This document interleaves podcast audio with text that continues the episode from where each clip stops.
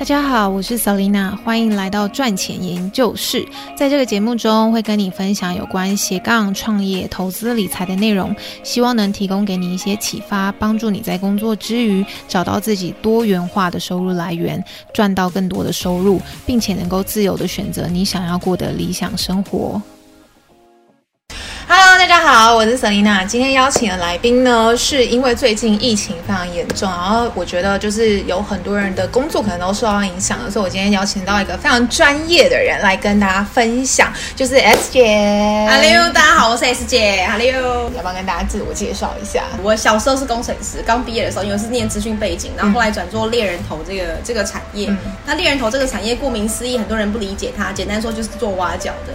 然后大概就做这样做了七八年，然后到现在开始做个人品牌。你是主要是经营粉丝团，粉丝团跟我自己的官网。最近开始拍 YouTube，所以大家可以去他的 YouTube 看一下他的一些分享职场相关的内容。然后你的 YouTube 叫做就叫江湖人称 S 姐，然后跟 Facebook 一模一样，所以大家都可以去他的就是平台看他的分享。那第一个想要问 S 姐的就是，因为现在就是疫情的关系啊，然后有很多产业都受到影响嘛，那你觉得哪一个产业影响最大？顾名思义，肯定是服务业跟观光相关，因为我们家自己就是开游览车公司啊，真的假的？对啊，那你就得影响赔超惨？嗯，但我爸就是那种上一代做生意的方式，所以他现在还帮员工加薪，我觉得他蛮伟大，他真的蛮伟大的。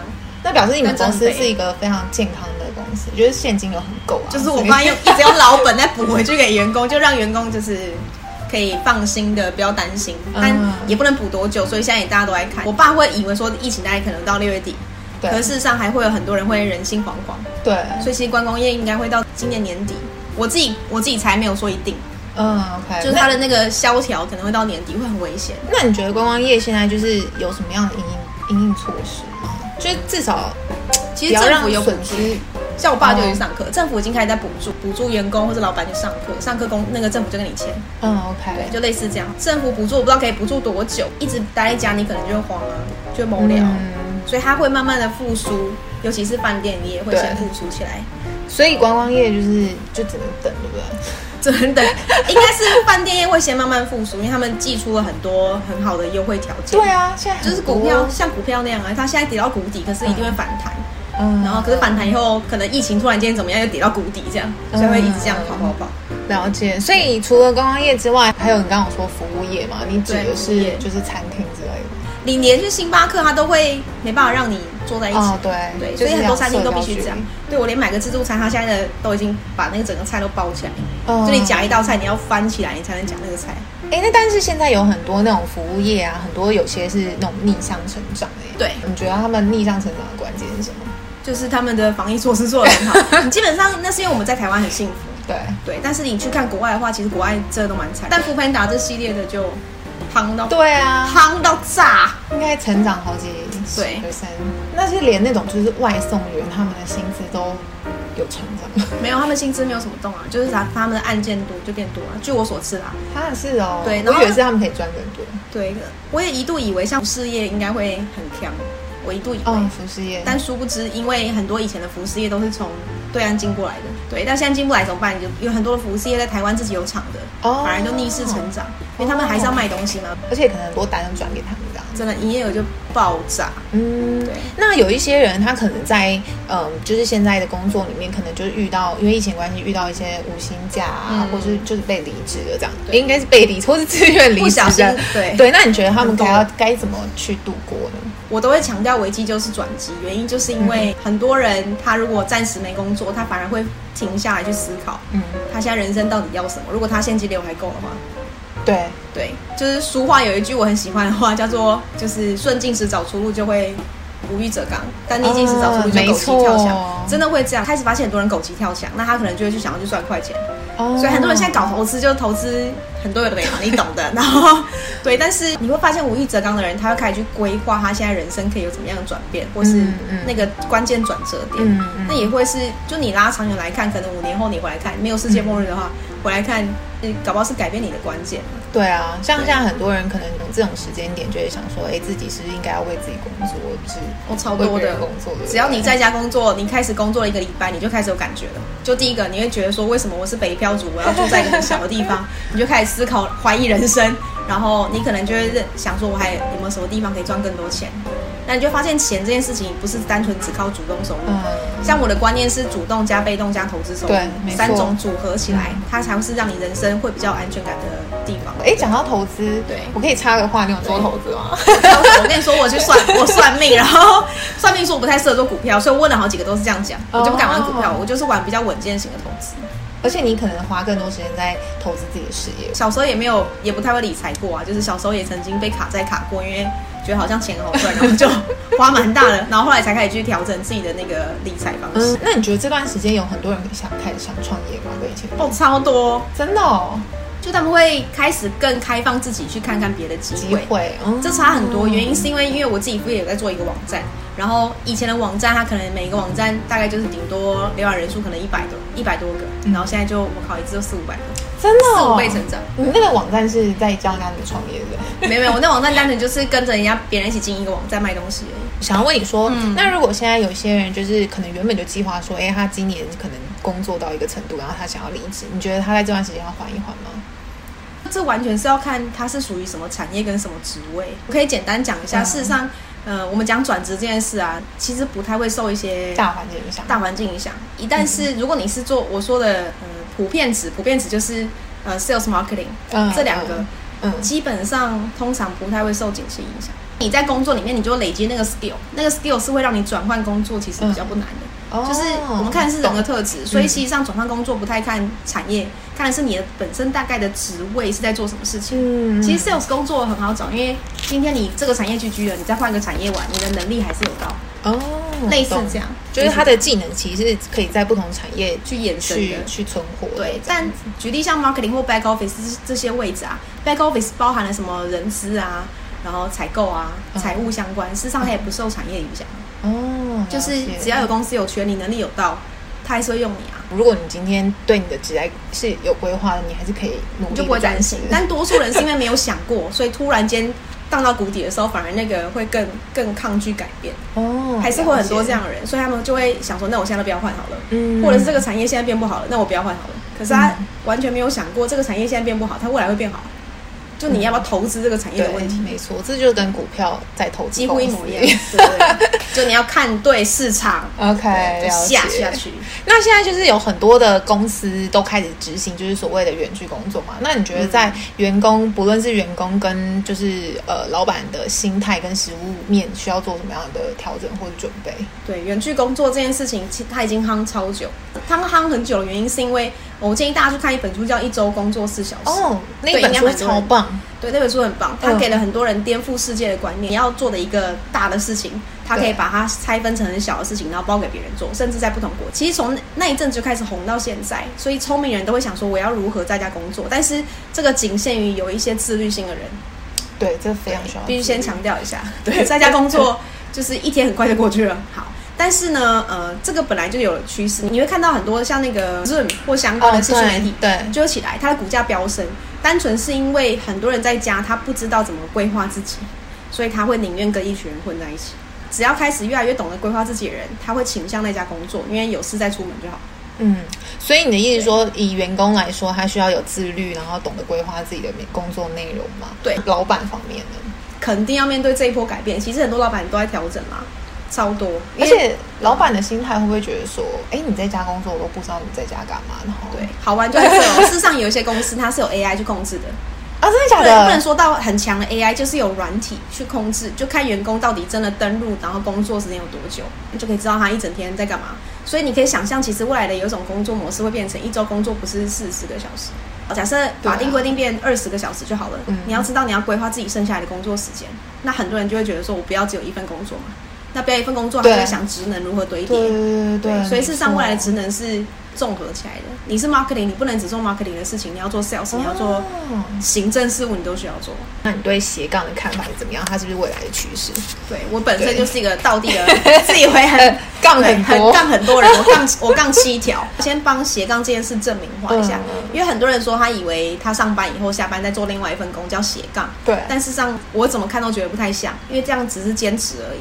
哦，那你觉得兼职跟斜杠最大的差别是什么？斜杠有一个形象存在，就是你那个形象已经大到它可以多一个 slash，很像 A K A 一个角色哦。所以斜杠是你多一个角色，而不是你就是 freelancer 接个案子叫斜杠，其实不太像。我都还蛮想要把这个东西证明化，因为其实中国大陆是有人反斜杠的，好像什么都会就什么都不会的意思。所以你的意思说斜杠它比较像是一个创业，对不对？像一种半创业，但现在创业又不像以前的。对，创现在的创业有点像是你自己跟一群人合作就可以变成一种很像小型的创业，嗯、或是你开始卖点东西，你开始有一点嗯销售你自己个人服务，它也是一种小型的创业。那你觉得斜杠它最重要的策略是什么？策略？这问题很好哎、欸，因为我自己，我先分享我自己，我自己是觉得他们要有一点相关，就是它可以堆叠的、嗯。哦，对，不是说你这个领域做这个，然后那个领域做，当然也是可以，但是他们两个可能没有相互相成的效。对，很多人斜杠是衍生出来的，像我一开始写部落格，对，开始有演讲的，开始有其他的很多事情在做，嗯，或者线上教学或等等的。那这个东西是有一条线，由职场去做一个扎根，对，然后再拓展。但现在又流行一种东西，叫做就是用个 hashtag。就是你把你所有的斜杠变成一个你自己的品牌，也就是说，哦、我做了很多事情，然后大家看了会觉得很瞎，就是太花了。所以现在可能就开始不流行，直接用一个 hashtag，直接你定义你自己是谁。嗯，你给自己一个名词，像我给自己叫 S 鞋，嗯、那他就大家记得我叫 S 鞋，我的形象是什么？不然每个人其实都是衍生型的，那就看你在哪个阶段。我自己有开一个什么 S 三端流的课，哦，就是教一个人从零到零点五，零点五到一，一到一点五。嗯，因为每个人在不同阶段，所以他对于斜杠跟品牌又不太一样。定义不一样。那你觉得就是在嗯回到远距的这个话题啊，你觉得远距需要具备的主要的能力是什么？只要你的工作可以用电脑完成，什么东西都可以远距啊。你在网络上 Google 搜寻远距工作，你就会发现有很多代表人物出来。如果你真的不懂的话，你可以直接去 Google 那个代表人物。比如说有个人叫佐伊，我就最近就还蛮 follow 他的。哦，我知道，他是做音频，对，他就一直都在个人品牌，都一直不在台湾。但他会让你觉得他好像在台湾，对，所以事实上，远距工作，它第一个你的全部条件就是你的东西必须在电脑前完成，嗯，就没了。你那你觉得什么事情没办法远距好了？反过来问，就很单纯的服务业。我觉得还有那个 就是制造业也不对，你只要越往上游，所谓的上游是从半导体到制造就都不行，都不行。只要有自己的工厂，几乎都不行。反正要实地操作就不行了。嗯，对，但多半都是工程师相关，只要不是软体，嗯的，就会比较不行。了解，了解。对，那最后呢，能不能请 S 姐给一个就是建议，就是对于未来的呃大环境啊，不论是什么趋势啊，都是对自己会更有利的一个技能。我讲一些比较实际面的东西，我给大家两点很重要的建议。嗯，就第一个，人生规划肯定大于职业规划，所以你才不会在出现问题的时候会觉得好像没有安全感。那人生规划呢？你只要多做一件事就好了。就是很多人只会想我的工作如何更好，但是你要想的是你的人生，还有可能有家庭、有感情、有你的兴趣、进修、你的健康、你人生想做的是你的理财投资，对这些东西才是你可以让你人生更圆满的东西。嗯嗯，但你需要花时间把它塞进去，或是你的人脉。所以这是第一个最大的建议，你要花时间去管理。你的人生要面对的事情，你才不会把 focus 都放在工作上。嗯，这件事是肯定的。我之前就是有听过一个说法，好像就是艺人公司里面还哪一本书里面有提到，就是说，其实每一个人好像都有点颠倒过来，就是让他的人生规划去配合他的工作。可是你应该先想好，说你的人生想要是什么样子，然后去找那符合这个样子的工作。对。因为工作会有分 A、B、C、D 不同的等级，对。但你自己的能力又分 A、B、C、D 不同的等级，嗯、你要 match 上，然后又 match 到你自己一些人生观、价值观，嗯，那就要花时间。不然很多人会面试完，然后去工作以后就说，哎，这个工作跟我想象中不一样，不一样，里面的人又怎么样？嗯、所以事实上，这都会导致你的，你会越来越觉得职场怎么跟你想的不一样。嗯，对。但如果你很宏观去看的话，你反而会就会觉得一些小事没有必要去在意它。嗯，好。然后第二点是呢。现在很多人讲的是软实力跟硬实力，对对，就如何培养软实力反而是重点，因为现在的确是经验值大于学历跟证照的。那经验值到底是要从硬实力来还是软实力？这件事很多人都很 confuse。嗯，那给大家一个很重要的建议，软实力事实上它是靠经验，也就是说它必须要你做过某一些事，有一个故事，它才会成为你的软实力。那个过程就是会建议大家可以多多去体验一些不同的事情。那些也都算是你的经验软实力。对，因为硬实力是可以被复制的，就你只要学花时间学会就有了。可是每个人都有的话，特色来自你的人格特质。哦。这个是你中间培养的某一些特殊能力。我举个例子哦，很多人说我有跨部门沟通的能力，那他就需要举出例子嘛。嗯，那这个例子就代表他的软实力，所以那代表经验值，就类似这样。所以我建议大家，软实力需要去思考你过去到现在的经验值。然后了解，还有个很大的点就是呢，你可以去思考从以前的你到现在的你，嗯，就是你最跌倒的时候是什么时候？可能人生重大转折，或是工作重大转折，嗯，因为这个转折点就会让人家看出来你的抗压能力是怎么样。嗯，对，很多时候我看他很好，但事实上根本就很不好，或者是说他的那个感情抗压超好，可是工作感抗压就超烂。哦，对，所以要靠例子了解。所以，身为一个猎人头的角色，你你更在意他们的软实力超过他们的硬实力吗？你在对那个 review 履历的时候，肯定是因为大家履历都可以长很像，哦、对吧？所以那来自于我们在跟这个求职者面谈的时候，我们也需要知道他的经验值在哪里。所以经验值会是最你们最看重的，是对，应该是客户最看重，所以你就更看重了。好，OK。那我想要再问一题，就是我很常被问到，就是学历到底怎么重要？嗯，我觉得这个问猎人头很准。呃，好，我告诉大家，其实猎头呃不一定是全部，但是我们的流程是这样：看一张履历哦，大概就五秒。但是五秒怎么吸睛呢？第一个他有没有 summary？先看他几岁，一定先看他几岁。有个年纪过后，不是我们不要他，是客户不要哦。对，某一个年纪，某一个年纪蛮尴尬的。不管你能力再好，你就需要靠自己的人脉去换工作。就类似这样，但呃，现在以前猎头会挖年纪比较大的人，就是不是比较大，就是比较社会中间分子，可能三十岁到四十五岁之间。嗯嗯。但现在的猎头事实上都会挖二十五岁到四十五岁之间，那个 range 变宽了。哦。是因为现在很多新的人才会的东西都是以前人才不会。对对，所以我们看履历，第一个是一定先看年纪。我拉我好，然后以防等下有猎头来骂我。好了，我先看年纪，然后第二个是完全先看他的工作经验待几年。整个先帮他加总，就知道他到底有没有延毕啊，这有没的这样。对对对，先看年纪，再看工作经验加总，然后再看他最后三份离职原因跟他加入的动机。哦，最后我才会看学历，我啦。所以学历其实并不是，除非客户特别要求，因为他们这些都是 hidden 的 agenda，不会写在那个他们的账户上，所以他会他会告诉猎头，但通常会看学历的企业也不多了，都是大真的是那种 first tier 大企业才会这样讲。嗯，所以。大家不要再太拘泥于学历这件事情，因为很多人可能会觉得啊，学历不好啊，或者找不到好工作啊之类的。嗯，可是这个是不是在你刚开始出社会的第一份工作很重要？它会帮助你得到更多的机会，但不代表因为你的学历你就可以拿到更好的 offer。以前是用 first tier 去看，就是靠你的学历去找到那个大品牌公司，嗯，但现在很多的。好的公司，他完全不是看你学历，他看的是你过去的在就学期间的专案经验、社团是什么，你扮演什么角色。嗯，反而这样会让他用你动机更大。了解。对，你在用人才的时候，你应该会觉得学历越高的人，他内心自尊越高吧？越对待。我觉得学历高低不是最我看重的，我可能会看他在这个学历里面他学的是什么。C。对，也就是说，多数人现在看的是这个。呃，我建议大家也不要工作以后就说哦，我现在不够，然后什么我就要去进修，嗯、然后要去考硕士或出国念书，那都是很短期的东西。就是你一定要想的是，你要做这件事以后的下下件事要干嘛？嗯，如果你你想不到下下件事要干嘛，你现在做的这件事就会很很盲目，其实也会浪费时间嘛。对啊，我跟大家分享，我会念硕士一个很简单的原因，就是因为我当时看到。呃，我在实习期间看到一间软体公司，他晋升的是硕士、中央硕士的人，哦、然后有个念科大毕业的，然后可能年纪比较大一点点，但是他能力其实很强，可是公司 promote 是硕士那位，哦，所以我当时就决定我要去念硕士。